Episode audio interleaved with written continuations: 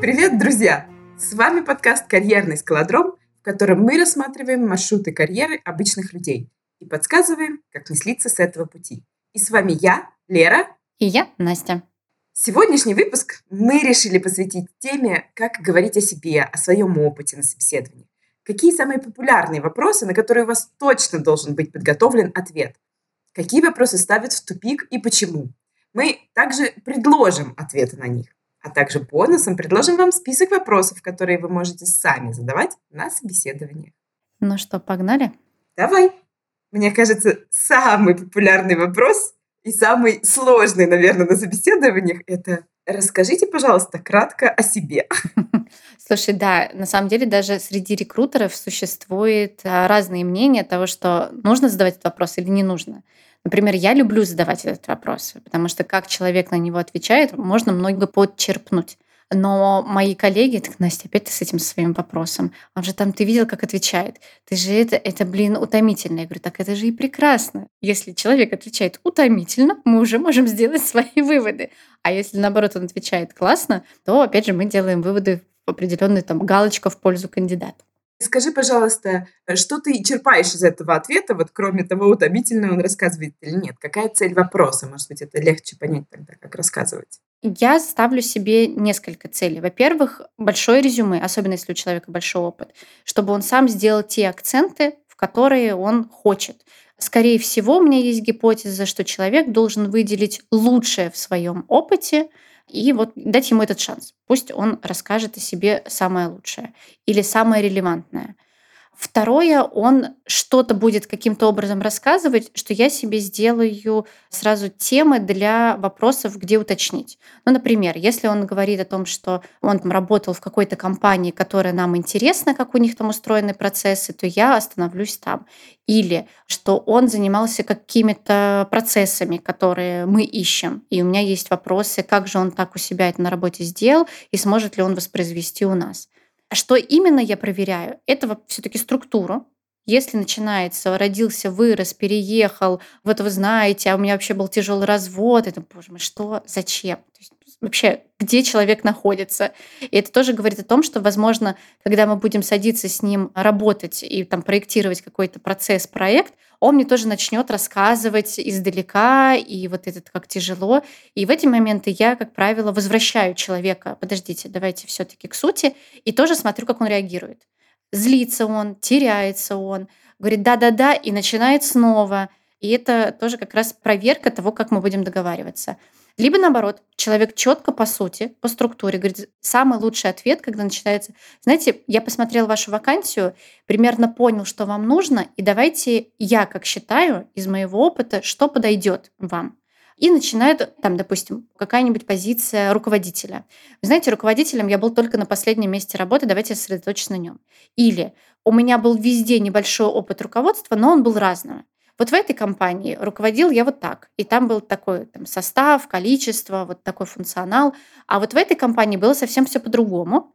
То есть он фокусируется на том, что он увидел в вакансии. И это тоже для меня говорит, а насколько внимательно он подготовился, прочитал. Вообще вник он в то, что нам нужно или нет.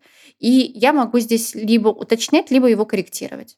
Я согласна, но для меня это было не сразу, короче, до меня дошло это знание, что надо постоянно линковать это все к вакансии. Надо постоянно свой опыт заворачивать и возвращать обратно к вакансии. Вот э, я рассказала про свой опыт там на последнем месте работы. У меня там был такой-то проект, я такие-то результаты достигла.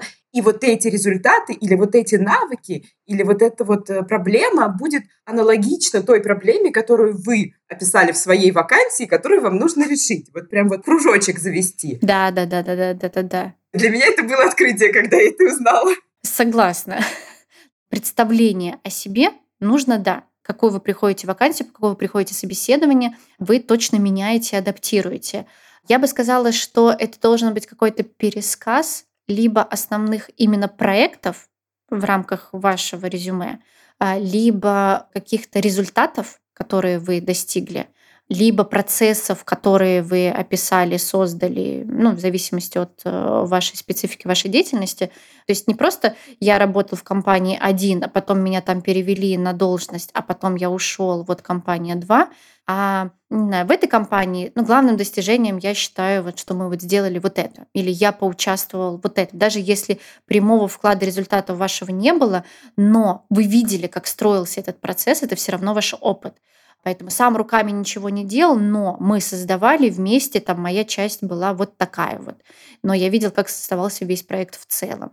В следующей компании я уже сам строил этот же процесс, повторял, и вот мой опыт. Здесь можно такую какую-то красную линию чего-то своей, либо проектной деятельности, либо своей функции, не знаю, вот продажи. Сначала я продавал корм для кошек, а потом перешел в квартиры. И вообще считаю, чтобы не продавать, это какая разница? Навыки продажи одни и те же, например. Хоть кошки, хоть квартиры, хоть, я не знаю, еще что-то. Медицинское оборудование либо там процессы. Я умею описывать процессы, поэтому мне все равно, хоть какой-то процесс э, продажи кофе в кофейне на кассе, хоть это процесс э, построения дома. В общем, я считаю, что это все плюс-минус одинаково. Либо наоборот, вы знаете, вся моя карьера строится вокруг одного сегмента. Я считаю, что я углубляюсь, и я теперь все знаю про тех же кошек, про квартиры, про HR-процессы и так далее. То есть у вас своя, может быть, собственная структура, свой собственный э, какой-то главный тезис, но важно его найти, а не скакать а тут чуть-чуть, там чуть-чуть, чтобы не создавался вот этот эффект хаоса.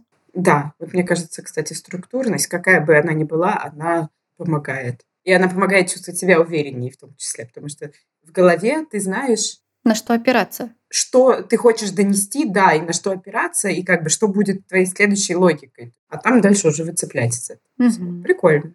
А вот скажи, следующий вопрос, который всех очень волнует, по крайней мере меня, а вопрос, почему вы ищете новую работу? Слушай, здесь я бы предложила быть максимально честной. Во-первых, сначала себе ответить честно на вопрос, почему я ищу новую работу. И здесь, наверное, может быть два вектора размышлений. Первое, так называемая мотивация от «я просто хочу сменить текущую, я просто хочу уйти с этой работы, потому что» и перечень причин – либо я хочу прийти к чему-то новые возможности, новые карьерные перспективы, поработать в новой компании, в новых процессах. То есть либо от, либо к. И в зависимости от этого уже формулировать свой ответ на собеседование. Моя рекомендация здесь будет, как бы у вас не было на самом деле, но формулировать все-таки с мотивацией к чем больше у вас будет э, звучать в ответе, что вы хотите сменить работу, потому что текущая достала, как бы это ни звучало какими-то там красивыми фразами, мне недостаточно роста, а, меня не ценят, нас с начальником не задалось, и команда там совсем не такая. В общем, неважно какими словами, но то, что вы устали от текущего места работы, будет прям фонить, а следовательно, это риск для нового работодателя, что вы уставший, выгоревший, вам не угодишь, вы, может быть, токсичные. Сложный. Да, вы сложный, вы, может быть, сами источник этих проблем, что с вами не могут договориться. Здесь, в общем, очень, правда, скользкая дорожка. А если формулировать какими-то новыми возможностями, новыми перспективами, которые вы хотите найти на новой работе, это звучит всегда выигрышнее. Будет, скорее всего, проверочный вопрос, а чего же вы на текущем месте этого не смогли добиться или не хотите попробовать. Тут как раз можно уже честно сказать, ну, знаете, мы пробовали запустить проекты, недостаточно финансирования, руководство не видит в этом а, перспектив, их устраивает текущее положение вещей, а мне вот важно создавать новое и так далее. То есть как раз вот в этом случае вы можете обратиться к своему там текущему неустраивающему вас опыту. Но лучше все равно мыслить, что вы можете, опять же, помним наши предыдущие выпуски, мыслить то, что вы можете дать новой компании. Не то, что вы у нее можете взять, а то, что вы можете дать. Вот ваш энтузиазм, ваше желание перспектив как роста финансово. Значит, вы готовы вкладывать свои экспертизы, своими делами, своими какими-то новыми идеями, креативами и так далее. Да, я согласна. Причем, мне кажется, это даже в целом не очень звучит, когда мы просто, ну, то есть это звучит как жалоба, по крайней мере, в моей голове, когда вот ты приходишь, нет, начальник козел, значит, коллеги токсичные, нифига не двигается, там сплошная бюрократия. Хочется сказать, а единорога ищешь или что там такое? Да, причем на самом деле я понимаю, что некоторых может злить этот вопрос. Почему вы ищете новую работу? Какая вам разница? Блин, работу хочу, там мне нужно больше денег. И здесь это тоже может иногда это фонить, это настроение. И я здесь хочу как раз призвать э, кандидатов и наших слушателей к тому, что это не праздное любопытство и не просто там, ой, рекрутеру, у него есть список вопросов, он и задает. Грамотный рекрутер как раз задает, чтобы увидеть вашу мотивацию, чтобы увидеть ваши ответы с точки зрения того, давайте так, жизненный цикл э, сотрудника есть в каждой компании. С какими настроем уйдете вы от нас? То есть если вам ничего не угодить, вы проработали там два года или там пять лет в конторе какой-то и ничего не там не добились, ну, например, то будет вопрос, значит, а с нами-то у вас получится, вы с нами-то добьетесь этого или нет? Либо также вы будете с нами все время в какой-то борьбе и будете уходить уставшим. А когда вы будете уходить уставшим, если уставшим. вы уже к нам пришли не очень мотивированный? Да, да, да. В общем, здесь мы проверяем вот такой cultural fit, что называется, да, то есть на совместимость наших культурных э, ценностей, наших профессиональных ценностей, как мы подходим к работе. И в конце концов, если вы, например, ищете работу с перспективой роста и супер-пупер креативом, вам можно создавать. А мы как раз та контора, которая этого вам не даст. Вот нас тоже устраивает, вот у нас есть процессы, а у нас вообще-то работа с 10 до 6, четко с часу до двух на обед все уходит. И не надо нам больше, не нужен нам этот креатив, боже упаси. Так мы сразу здесь выровняемся, что вы у нас не получите то, что вы хотите, и мы вам честно об этом скажем. И вы можете проверить вот эту мотивацию, которая вами движет, а эта новая компания вам даст это или нет. Слушай, у меня даже была такая однажды история. Я поехала на собеседование в Петербург из Москвы в крупный банк с госучастием. И мы пособеседовались, причем там было сразу интервью с нанимающим менеджером и ее руководителем. И мы прекрасно пособеседовались, а я была молодая, у меня было много энергии, я хотела сделать революцию. Я такая, вот, мы можем вот так делать, вот это вот мы можем вот так делать. Они так на меня посмотрели и говорят, Валерия, вы понимаете, что наша структура и наши подходы к работе уже устаканились. И у нас есть процессы, на которые мы не будем тратить силы, чтобы их менять. И это был такой тонкий ответ из серии «Свою энергию в другое русло». Да-да-да. Хобби, либо... Да, но при этом я вышла из этого собеседования, я не расстроилась. Потому что сразу было понятно, что называется, я оттуда сама бы сбежала, даже если бы я пришла, я бы была бы либо несчастной и пилась бы головой об стенку. Я вышла в абсолютно подъемном настроении со словами «Да все хорошо». Это очень круто. Это как раз важный поинт к тому, о чем мы тоже говорили уже, что это двухсторонний выбор. Не только вас выбирают, но и вы выбираете. И вы в том числе должны и задавать вопросы, которые проверят, отдаст ли вам компания то, что вы хотите, то, что вы ищете. Поэтому важно не врать в своих ответах, даже не то, чтобы не врать в своих ответах, а не давать социально ожидаемые ответы. Каждый работодатель хочет слышать, что я готов работать, пахать 24 на 7 за еду, а, и вообще мне ничего не надо, и зарплату можете мне не платить, лишь бы дайте работу. Но по факту же это не так. И когда вы устроитесь в такую какую-то токсичную компанию, которая действительно будет вам ничего не платить или требовать вас в три раза больше, чем она дает, вы устанете, выгорите и будете также недовольны искать снова новую работу. В общем, вопрос, почему вы ищете новую работу, совсем не праздный. Опять же, подготовьтесь для себя честные ответы, почему вы ищете, даже если вас бесит текущая работа, это нормально, такое может быть. Просто сформулируйте свои ответы. Первое, что вас бесит конкретно, а следовательно, чего вы хотите найти в новой работе, что вас не будет бесить. И так формулировать «я хочу больше свободы», либо наоборот «я хочу больше структуры, больше понятных задач», или наоборот «хочу креативить». В общем, формулировать свои запросы к новой работе с таким, так скажем, позитивным ключе. Согласна. Следующий вопрос. Кстати, мне его ни разу не задавали, но вот мы в обсуждении узнали, что ты его иногда тоже и получала, и так далее. Знает ли ваш текущий работодатель, что вы ищете работу? Мне кажется, это очень интересный вопрос. Меня, по-моему, ни разу не знал. Ты видишь, может быть, потому что такие последние места работы у меня HR, и это как бы важно, наверное, работодатель думает о том, что компания останется либо без HR, там, либо без э, части HR-отдела, может быть, поэтому. Но у меня здесь как раз был интересный случай, про то, что не нужно париться по поводу социально ожидаемых ответов, потому что вы не угадаете, как могут вывернуться э, ваши ответы. И невозможно сто процентов подготовиться. Значит, в одном собеседовании прошло все отлично хорошо, и мне ничего не сказали, но после я себя обнаружила такая, блин, кажется, я лоханулась. Мне задают вопросы, какие ваши ценности? Вообще в работе.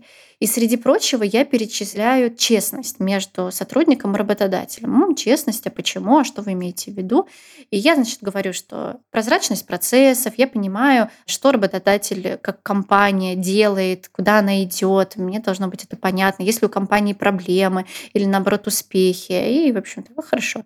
Потом проходит, не знаю, там полчаса, час, в общем, мы в такой прекрасной беседе, и мне задают вопрос, а знает ли ваш текущий работодатель, что вы ищете работу? Я говорю, нет, вы что? Сначала я же должна найти, а потом уже их поставить перед фактом. И у меня даже этот флешбэк случился, может быть, чуть ли не через неделю после этого собеседования, когда вот это совместил. Я говорю про честность, но при этом я сама откровенно вру своему работодателю, что я ищу работу. И тем самым я его подставляю, может быть, да, там, пускай, конечно, я буду ходить красиво, закрывая проекты, закрывая все дела, может, даже не через две недели, а чуть больше, но тем не менее сам факт вот этого противоречия, когда я сказала, конечно же, для меня важна ценность, честность, но при этом сама я не честна, и здесь не предугадать. Ну, нужно быть настолько, я не знаю, маниакальным перфекционистом, который свои все вопросы подготовит, но, тем не менее, это очень сложно, поэтому будьте максимально естественными, как оно есть. Это я согласна. Но при этом часто как раз причины наших уходов, они в расхождении ценностей. И тут как раз, если мы их не подготовим заранее и не поймем, чего мы хотим и что для нас важно, а это слушайте первый эпизод. Да. То как раз э, вы, мне кажется, не сможете тогда ответить на все эти вопросы, и в том числе правильно себя продать на собеседовании. Да, либо мы рискуем попасть в ту же систему. То есть психика же, она и мозг наш ленивый, они ищут то, что похоже и понятно.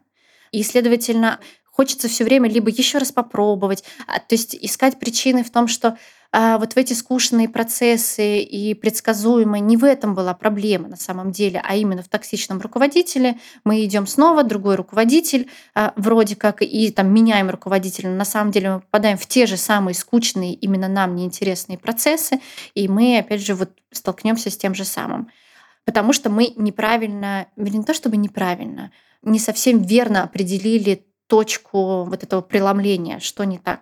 Поэтому здесь, правда, э, не стесняйтесь подольше порефлексировать. Если есть э, доверительный коллега, с кем вы можете общий контекст обсудить, прям можно об него подумать. Опять же, карьерные консультанты, психологи, они в том числе для этого, чтобы со стороны отразить вам, так подождите, вы же ищете то же самое, от чего уходите, для чего вам это нужно.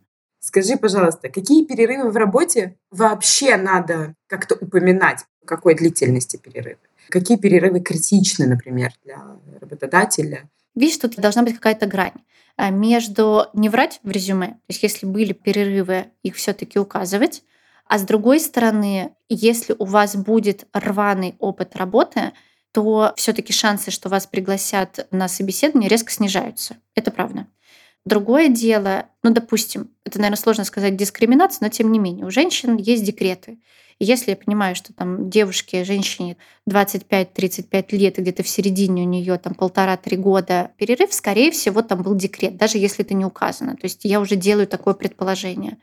У молодых людей, наоборот, в самом начале карьеры иногда это бывает воинская служба, тоже там на какое-то время они уходят. Либо, опять же, в начале карьеры, вот почему, если вам уже там около 30 и больше, свои самые первые места работы не имеет смысла указывать, потому что там, как правило, и случаются вот эти разрывы в работе. Тут поработал, там, и человек ищет себя.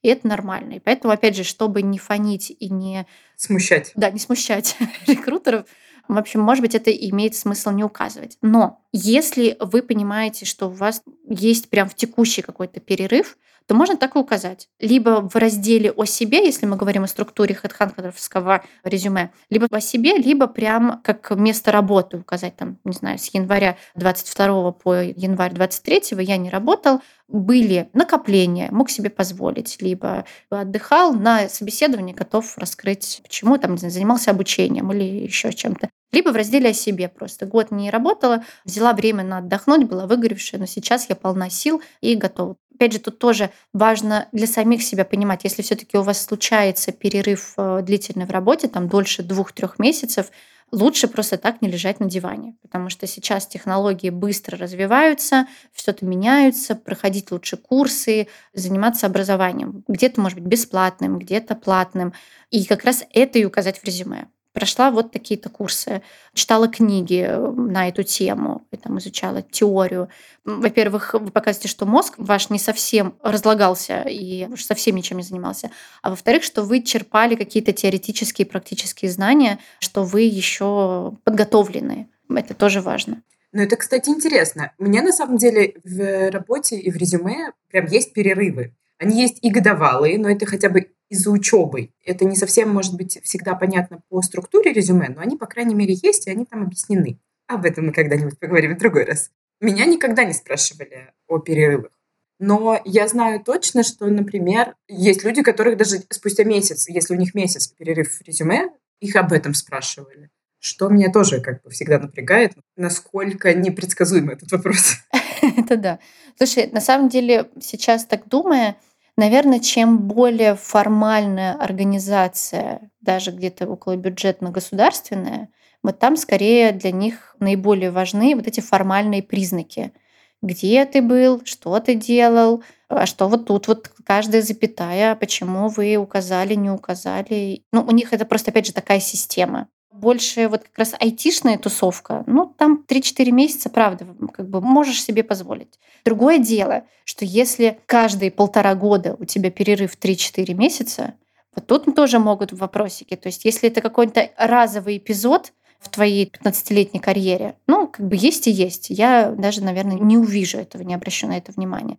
Но если я вижу каждую смену работы вот такие перерывы, ну, у меня будет вопрос как минимум, как ты там работаешь эти полтора года, что тебе нужно потом 3-4 месяца отходить от этого. Либо это такая твоя фишка, полтора года работаю, потом полгода отдыхаю. Опять же, имеет место быть, но мы, да, должны об этом поговорить и это прояснить. Поэтому тут, эм, опять же, повторюсь, э, лучше не врать. У меня, кстати, был опыт, когда у чувака около года был перерыв. И я спросила. Причем я ожидала, он мог сказать все, что угодно. Иногда же просто ответ особенно если вот год перерыв такой длительный, семейные обстоятельства, потому что иногда бывают, не знаю, нужно, ну, требуют больные родственники уход какой-то, и приходится уходить с работы, когда там твой партнер, супруга, супруг э, работают за двоих. И когда мне кандидат отвечает, «Э, извините, я бы не хотела углубляться по семейным обстоятельствам, например, то для меня было бы это ок. Ну, то есть я никогда не ставлю себя, отказался отвечать. Всяко бывает. Но однажды я так парню задала вопрос, он так взбеленился, он прям начал на меня орать, типа, а что вы спрашиваете, какое ваше дело? Но были причины. И я так, Окей. Вот это для меня уже как раз жирный минус. Записали. Дальше не общаться. Да-да-да. Если бы чувак сказал, ну, на эти жизнь так сложилась, ну, окей, действительно, это иногда так бывает. Поэтому помните, что вообще в собеседованиях важно не только, что вы говорите, но и как вы это говорите вот эти эмоциональные всплески, когда вы резко отказываетесь от ответа, либо начинаете суетиться в своем ответе, что-то там явно на ходу придумывать, либо как-то юлить, это прям тоже чувствуется, поэтому это может даже сыграть не в вашу пользу.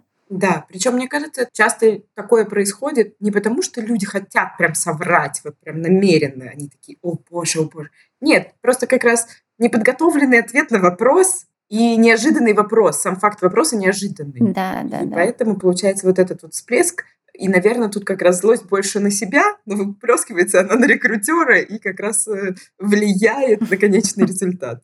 А давай мы с тобой сейчас вкользь уже проговорили, но остановимся еще о причинах ухода с текущей работы, либо с предыдущих мест работы, потому что тоже важно об этом как раз говорили, почему мы ищете да, новую работу, что иногда причины бывают действительно просто уйти с текущего и больше никогда их не видеть.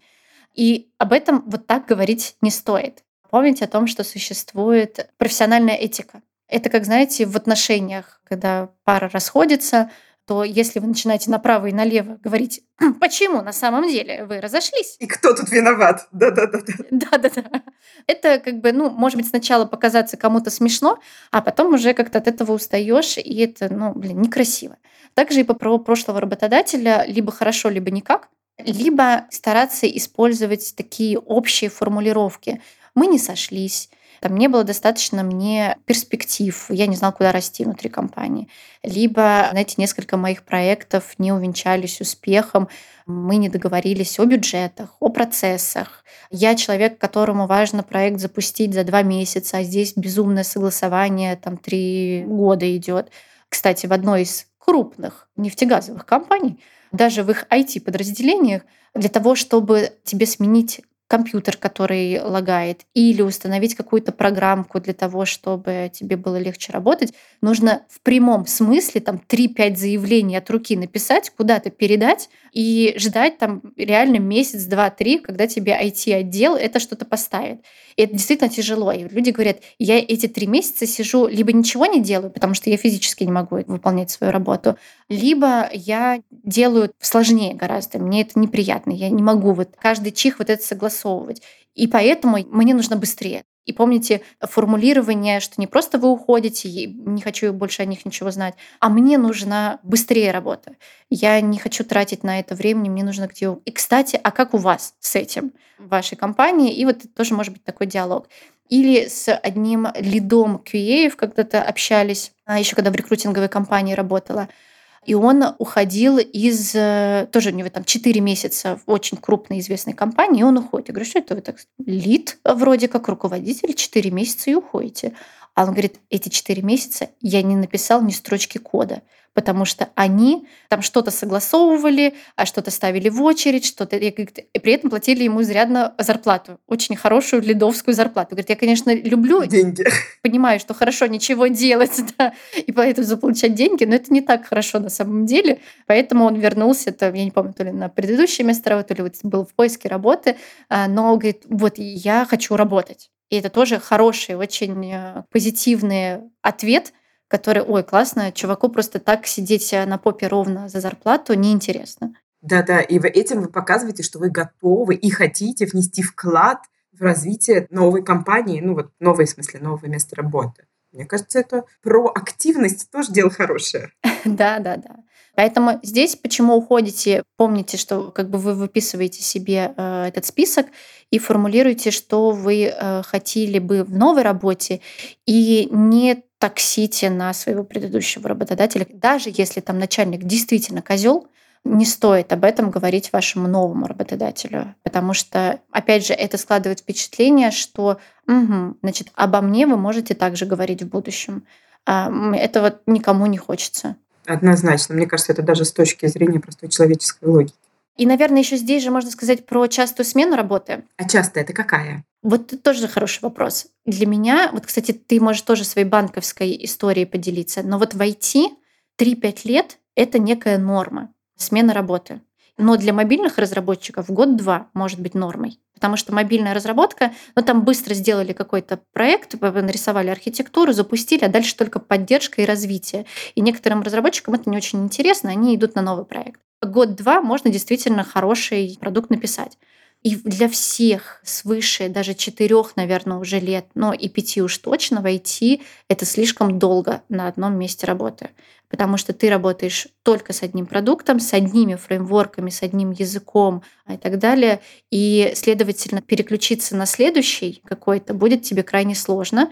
Ну, либо я задавала бы очень много вопросов, как вы развиваетесь, то есть э, вы там смотрите какие-то обучения, даже если вы не используете их на текущей работе, ходите на конференции, может быть, есть сторонние проекты, где вы используете уже новые технологии. В общем, это вот прям для айтишников, именно для разработки, это может быть даже минусом. Поэтому все, что укладывается в 3-4 года, это норма, а все, что больше, это как бы плохо. Но опять же, повторюсь, есть разные. Есть компании, в которых разработчики сидят там по 10-15 лет, и им ок. Но опять же, в текущей работе им ок, но при смене работы им будет непросто. Но при этом они же могут переходить, например, горизонтально, то есть, грубо говоря, оставаться в той же компании, например, но менять продукт или менять какие-то проекты. С проекта на проект, да. Просто да, это да. надо указывать. Соответственно, надо уметь это подчеркнуть. Этим хороши как раз аутсорсные компании, когда можно переходить внутри одной компании с проекта на проект. Абсолютно разные заказчики, абсолютно разные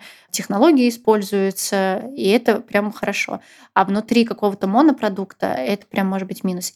Поэтому очень важно готовить э, ответ, почему вы ушли с предыдущего места работы. Если после каждого раза у вас будет ответ очень тактичный и очень грамотно сформулированный, что вы не сработались с тамошним работодателем, но когда эти три раза что-то у этих неудачных сработок есть одно звено, и это вы. Да-да-да. И это не очень хорошо. А допустим, что, ну, блин, я сделал все, что мог, да, ребята пошли дальше, а мне интересно как раз запуски, мне интересно какие-то там стартовые э, дела. А опять же, мы будем сверяться с нашими потребностями. А нам, допустим, важно, у нас как раз-таки все запущено, а нам нужна поддержка и развитие, и, возможно, мы с вами не сработаемся. Либо, о, как раз, а для нас тоже важно запустить. Мы, блин, уже какое время не можем запустить, и такой человек нам нужен. Как в банковских сферах? Сказать, вот есть ли такая же тенденция? Слушай, вообще интересный вопрос. Если мы берем просто банки, я не имею в виду именно непосредственно, например, IT-направление, а в целом банки, то вот у меня есть люди, которые там по 7-8 лет в одной конторе, в одном банке проработали. Они развивались, безусловно, там было как э, развитие с точки зрения должностей, функционала, опыта проектов и так далее. Но при этом там по 7 лет и у них там три места работы. Я, наверное, не совсем стандартный в этом случае кейс, потому что у меня, наверное, самый долгий опыт работы — это примерно три года. Но при этом меня никогда не спрашивали, почему я часто меняю работу, что тоже интересно. Но это, видишь, значит, не часто тогда. Наверное, потому что я показываю, какие проекты я сделала, потому что у меня, поскольку проектный опыт работы, у меня есть результат, так или иначе. Даже, я помню, я проработала в одном банке год, причем практически ровно год, просто вот с даты по дату. И за это время мы запустили проект, и это, кстати, солидный проект получился, солидная строчка в резюме. И никто никогда не акцентировал внимание, что там я проработала всего лишь год. Но при этом, например, когда вот я последний раз искала работу, я собеседовалась, я четко понимала, какие у меня есть критерии, в том числе к организационной культуре, например, к развитию, к возможностям моего развития э, в компании. И как раз моя текущая задача — это попробовать проработать чуть дольше, там, например, три года, посмотреть, как это, но, естественно, если я там буду развиваться и там, так далее. Но когда очень много, по крайней мере, вот, например, в финансовых блоках, поскольку у меня был такой опыт, там есть много людей, которые действительно работают годами. Ты знаешь, я даже вот так сейчас думаю, что, допустим, бухгалтер, вот он наоборот, чем дольше работает в компании, тем, наверное, лучше. Потому что, несмотря на то, что законодательство там, налоговое, бухгалтерское, еще какое-то оно меняется, и какие-то новые всякие э, штуки приносят интересные и не очень, но бухгалтер погружен уже в контекст, он знает, почему исторически что так сложилось, случилось, и ему проще адаптировать эти изменения нежели когда новый приходит, такой, боже мой, что у вас тут происходит, что у вас творится, в этом во всем разобраться.